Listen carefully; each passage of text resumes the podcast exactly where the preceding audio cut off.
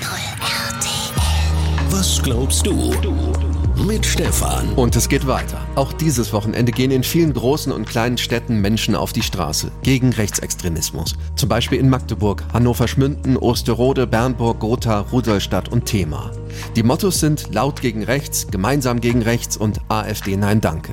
Vor allem aber geht es den Menschen auf all diesen Demonstrationen darum, für etwas zu sein. Für Demokratie und Vielfalt, Toleranz und Zusammenhalt. Ja, vielleicht ist das ein ganz wichtiger Unterschied. Auch wenn es gegen Nazis geht, geht es immer darum, Gesicht zu zeigen für Demokratie, Menschlichkeit und Solidarität.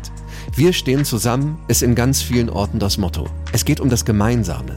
Die Demonstrierenden sind bei vielen Themen trotzdem nicht einer Meinung.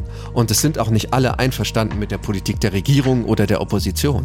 Aber allen gemeinsam ist, dass sie keinen Bock haben auf hasserfülltes Schimpfen, Pöbeln, alles schlecht zu reden, nach unten zu treten und Menschen abzuwerten.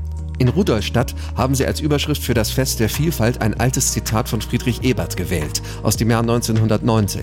Demokratie braucht Demokraten, also Menschen, die um die besten Lösungen streiten, im Guten, hart in der Sache, aber fair und kompromissbereit. Die Demos sind ein guter Anfang, um diesen Geist der Gemeinschaft wiederzuerleben. Was brauchen wir noch, wir alle in der Gesellschaft, damit das gut gelingt? Was glaubst du? Was glaubst du? Evangelisch for You auf 89.0 RTL.